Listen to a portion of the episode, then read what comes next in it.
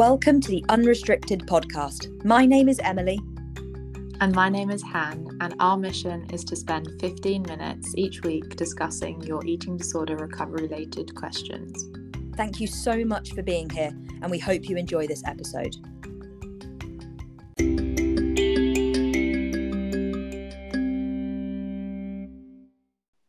Welcome to this week's episode of the Unrestricted podcast. This week, Han and myself will be answering the question My dietitian says I should have vegetables with every meal. Is this right?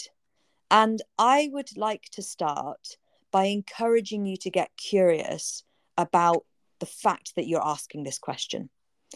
I encourage you to check in with what your core recovering self thinks about this because the very fact that this is a question that you have thought, contemplated, sent into us indicates that at some level you're aware that this might not be right for you. And I think that is the very, very first thing that I would encourage whoever it is that sent this question in or anybody else who recognizes themselves in this question I would really encourage you to explore what your core self knows to be true around this topic.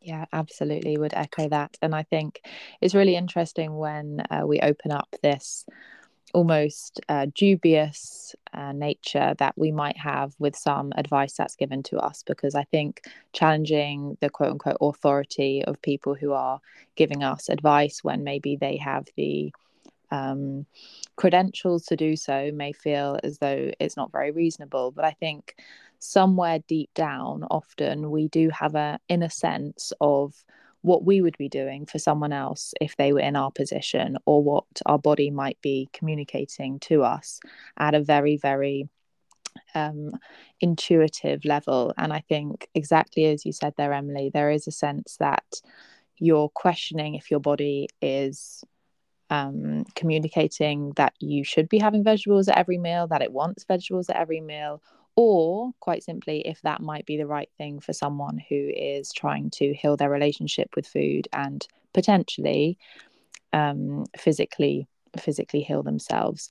I think it's an interesting topic overall. Uh, I think I've read many times how I think it's 75% of dietitians show show up with the criteria for orthorexia uh, that mm. 75 or above. So I think there's a whole realm that we can go into with uh, the advice that you're being given here.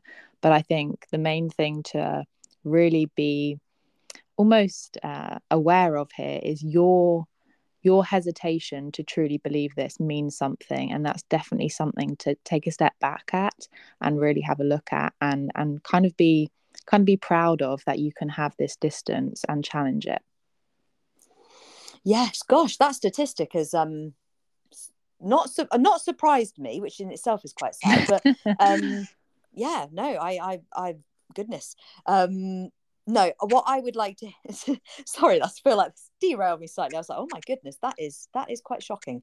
Um, what I would like to say though is in line with where you're talking there about the whole concept of trusting your body and listening to your body this journey, the journey of recovery, is all about rebuilding that connectionship. Connectionship? Oh my goodness, my words today.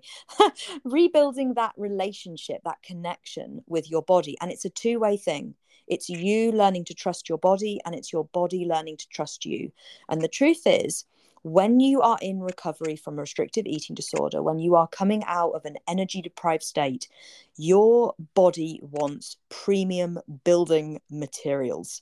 It wants the stuff that is energy dense, the stuff that is going to provide it with all of the things that it needs to be able to heal physiologically, metabolically, and also to be able to completely and utterly restore and get out of that energy deprived state. And so it's the most normal and natural thing ever for your body to be asking for energy dense stuff. And that isn't fruit and vegetables. It just isn't. And a huge part of this journey, you know, very much personally sharing here, a huge part of my journey was really learning to tune in to my core self and my body and listen to what my body was asking for. And the truth is, for me in recovery, that absolutely did not look like vegetables or fruit. It looked like all of the other glorious things that my body was just screaming for. And the only thing that I could do in that setting that was aligned with recovery, truly, was to lean into what my body was asking for and to honor it. And that I think is the thing that I really want you to hear in this that it's about listening to your body and being guided by it and knowing that your body's really smart. It's asking for what it needs because what it's needing is the stuff that is energy dense and that is providing all the things it needs to be able to do all that healing and restoration work yeah couldn't couldn't be more true. That that communication from your body being in alignment with what you need when you can pick up on it it is absolutely incredible of how it is promoting for you to eat the the right things for you. And even though that's going to shift around in your recovery and through your recovery out the other side i think trying your very very best to trust what your body is communicating to you is the most important element here because th- this will come with a whole load of judgment especially when maybe there's a niche of foods maybe if there's a hyperfixation on a certain type or, or macronutrient of food that your body is just really really almost obsessing about. I think sometimes we can uh, wonder whether it's appropriate that it's just wanting these certain types of foods and I think being really honest with why it might be asking for those is what you have to take a step back at and, and really, really have a look at. Because ultimately, when we have a look at what you've been having in the past, you don't have a deficit of the fruits and vegetables, most likely. You don't have a deficit of the foods which are safe for you. And so, both from a physical healing point of view and that full nutritional rehabilitation point of view, which we must, must do in order to fully recover, but also from a neural rewiring perspective, mm. we really have to look at what your body is in deficit of and therefore what it needs excess of to get out of. And exactly as you said there, Emily, it, it's not going to be those low energy density foods no definitely not. And i really love the fact there that you've touched on both elements of recovery that are absolutely fundamental the nutritional rehabilitation and the neural rewiring because i think we also have to be aware of the fact that when you're in an energy deprived state when your body is in that starvation mode it will gravitate towards what it does get given. And so the truth is is if you are someone who has been eating a lot of vegetables, has been using those restrictively to bulk, to fill yourself up. They are a low energy dense food. Actually, what can happen, both from a nutritional rehabilitation point of view, your body can get really attached to those things and can feel like it needs to include them. But very importantly, from a neural perspective, your brain it can become almost like a habitual pattern that actually when you eat something you have something with it that mm-hmm. if you're going to have a chocolate bar you have an apple with it. If you're going to have pizza you have some salad on the side. All these things where actually your brain has been conditioned and taught that food is scarce and that it needs to fill up and that actually these low energy dense foods are the things that it uses to do that. In recovery it's really important. One you do notice a shift of this with nutritional rehabilitation very much myself, I noticed that the more recovery work I did to completely, like biologically, get out of an energy debt, the less interested my body was in vegetables. Um, and then also from that perspective as well, from a neurological thing where I actually had to make myself acknowledge that no, I wasn't going to have an apple with this cereal bar. I was going to have more biscuits with this cereal bar, or no, I wasn't going to have salad with this pizza. I was going to have chips on the side instead. Actually, really purposefully saying, no, you're going to have the the energy dense option to show my brain, no, we don't need to use vegetables as a way to fill up. And so, in back, bringing it back to this exact question, actually, a lot of the time in recovery, from a neuro neural rewiring point of view, I was actually really focused on not including, particularly because for me, and I know that I'm not alone in this, including vegetables in meals became something that was almost an well, it was an eating disorder rule because of exactly what I've just spoken about, largely because it's being used for restrictive purposes. Now, I really had to have a rule of being like, no, I'm going to do the opposite of this. I'm not going to have vegetables with things. I'm going to purposefully go for long periods of time where I'm not doing that in order to rewire that need for it so that I can now be in a very neutral place where I can have meals and they don't have vegetables in and that is not what i'm thinking. It's just pasta. It's just pasta and garlic bread. That's what it is. In the same way that i can have things with some salad on the side with vegetables in and i'm not centered on that as a necessity. Yeah definitely. And i I, I just want to really echo what you said about that pairing of foods and i think that's such an important point that you made up. Almost almost almost like um just because you have that that chocolate bar it just automatically seems to be appropriate to have uh, i don't know the apple with it. That can be really conditioned into you especially when that's been provided by some sort of meal plan or that you've mm. seen someone else. For me one thing that jumps to mind uh, meal wise is tortellini and i absolutely love almost every single flavor of tortellini. It's one of my favorite um, lunches. I have it as snacks. I, I have it uh, with dinner. But i think one of my original pairings with it from a, a just a very um, niche example here was just broccoli. And prizing those two um, foods apart for me was such an important part of my neural rewiring. And that might sound a little bit strange because perhaps they do go together, but just this almost knee jerk correlation that I had between having tortellini and having to have it with broccoli was um, was deeply disordered and someone mm. else might say it's, it's not a problem but the ocd network that that type of thing maintains is really really upholding a lot more of the control that your eating disorder perceives that it has when you just carry on thinking oh well it, it doesn't really matter. Th- those pairings do go together or i do quite like them together. Just really doing everything you possibly can not to replicate yesterday or not to replicate last week and really chuck everything up in the air and say actually no i'm going to have tortellini and it's going to be covered in cheese and I'm maybe going to add a different sauce to it. Just really overhauling rather than trying to just change your change your eating that little bit try and tweak it. Maybe I don't know add some add some uh, I don't know a small sprinkle of grated parmesan and that's changing it up enough. I think so much of it has to be extracting the elements which um, are maybe less recovery wise and then completely trying to change it. And just one one thing on the side of that is the idea of making it easy for your body physiologically. And um, just a, broccoli is a great example here.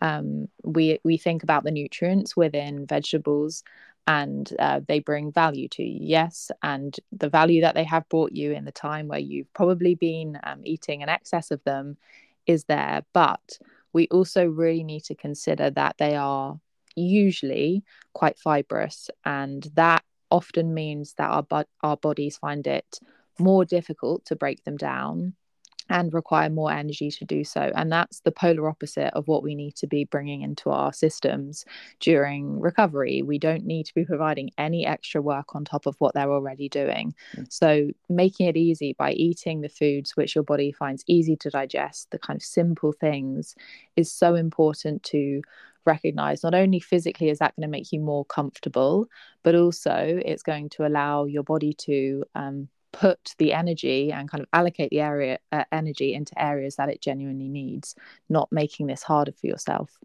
Definitely definitely. And i think this mirrors back really well to the point we were sort of touching on right at the start of this episode about the fact that you can trust your body and it's about listening to your body because actually for the for a lot of people, if you really listen to what your body's asking for, if you listen to the cravings, you listen to the direction that your mental hunger is guiding you, it isn't going to be towards fruit and vegetable. And the truth is, is for exactly this reason, this wider network of your body knowing intuitively what it really needs. And actually, what needs to happen is leaning into that trust.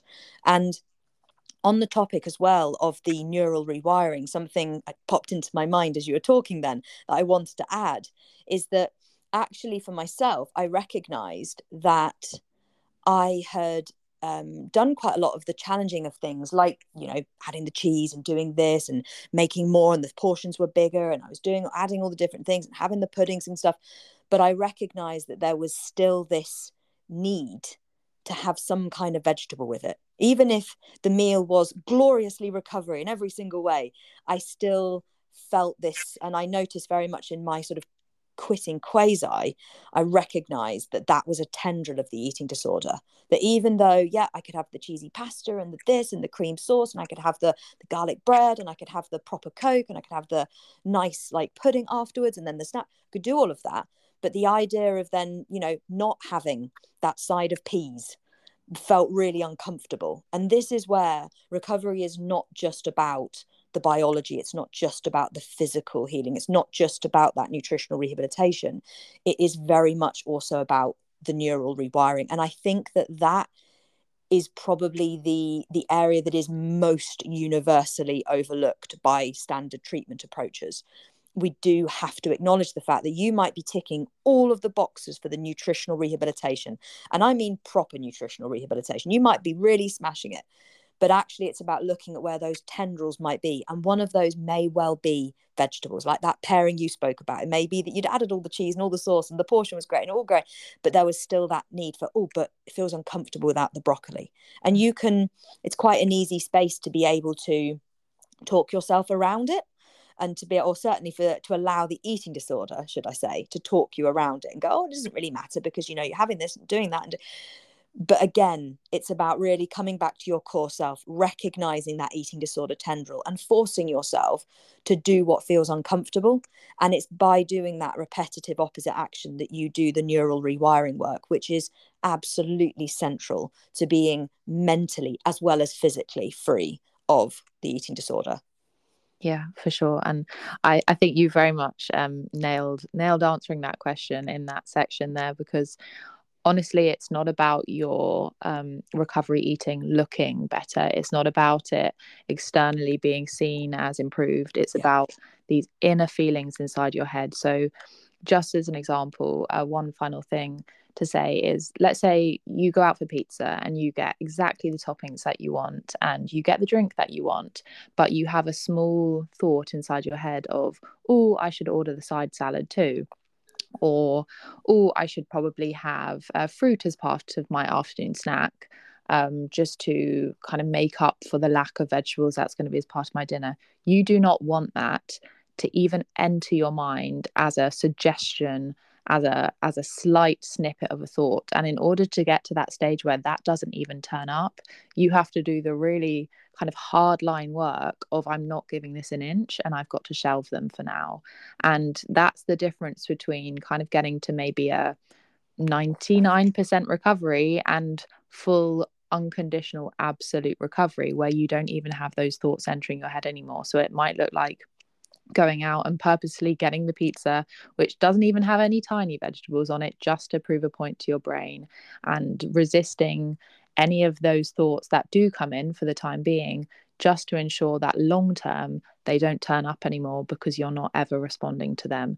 And so I think it's just a really good insight again to that thing that we always talk about. It's a very uh, important thing that you do honestly mm. and internal reflection wise that you're not almost thinking things are okay or thinking this is less urgent than it is just because outwardly things look okay it's about the thoughts inside your own head. And don't tolerate just those little exactly as you said emily those tendrils that will hang around if you don't actively. And and perhaps what some people might say um, over the top but very very consciously and intentionally go towards yeah no completely and utterly and there is nothing over the top about doing the work that has to be done to get completely and utterly recovered. And this is exactly it. And the only thing I would add in there is that for anyone at the back who's thinking, yeah, but I really like vegetables on my pizza, sometimes in recovery, it's not about what you want to do. There's a lot of time in recovery where it's about listening to your body, honoring your hunger, doing all the stuff. And yes, I'm not, it's all of those things. But there's also times in recovery where it's about doing the thing that you deep down know you need to do in order to be able to rewire, in order to be able to challenge. And that may well mean eating something that you think, oh, it's not my favorite way of having it, but I know that there is resistance and fear to having it like that. So, okay, you know, it might be that, for example, you're not someone who loves steak. But you know, this is a personal one here. I'm not someone who loves steak. I don't. I'm. I'm not mad for it, but it was definitely something my eating disorder was like. no, and I could have gone my whole way through and been like, no, well, I don't like it. And in fact, I did. And it was one of the things in quasi, I had to recognize all these things that I was like, no, no, I don't like those. And it's recognizing those things and going, no, no, what I've got to do, regardless of how I feel about that thing, need to do the opposite purely from a recovery perspective. Yeah. And so if you are the person who's listening to this and you're thinking, oh, but I really like to have that with that salad with my pasta, and I really liked, okay, I hear you. And there is a whole world of life out there beyond your recovery journey when you can have exactly what you want forever. But the truth is, right now, if there is even a slither of doubt in your mind that there could be eating disorder tendril of this, if there's any kind of juggling related thoughts, any kind of need to have that there, then the best thing that you can be doing is challenging it, regardless of whether you know your core self is thinking, well, I'd probably prefer it with that thing right now it's about leaning into the challenge. And as I say, sometimes that's exactly what you want. And sometimes it's about forcing yourself to do things that feel uncomfortable and that are challenging and maybe not exactly what you love, but you know that you are attacking eating sort of tendrils through them doing it. Yeah, definitely. And it's getting yourself to that stage where you have options, an option to or an option not to. Yes. So in the future if you were to go out for let's say tapas you wouldn't be steering the the group's order towards the I don't know the padron peppers or something just to get just to get that um, appeasement for your eating disorder. You would be completely content with just putting your hands up and letting letting the group order or something uh, in a very very normal personal relationship with food. And and that looks like that looks very different from person to person, but it should never ever contain anxiety as to something which is um, emitted from a nutrient point of view. So I think that just about wraps up uh, what this question and i think uh, it was a, a really good one to send in um, because i think as we established at the beginning that level of um, curiosity showcases that you were slightly aware of um, the problematic nature of the dietitian's advice. Um, but hopefully, we've just padded that out for you. Yeah, no, absolutely. Thank you so much to every single one of you who is listening. Your support really does mean the world to us. If you have any questions, please do feel free to drop them. We have got quite a long list, but we're always up for for more. So either send them through to myself or to Han. Uh, Instagram is probably best, but you could also use our, our websites and our emails. And other than that, I look forward to speaking with you next week. Thanks very much. Bye bye. Bye.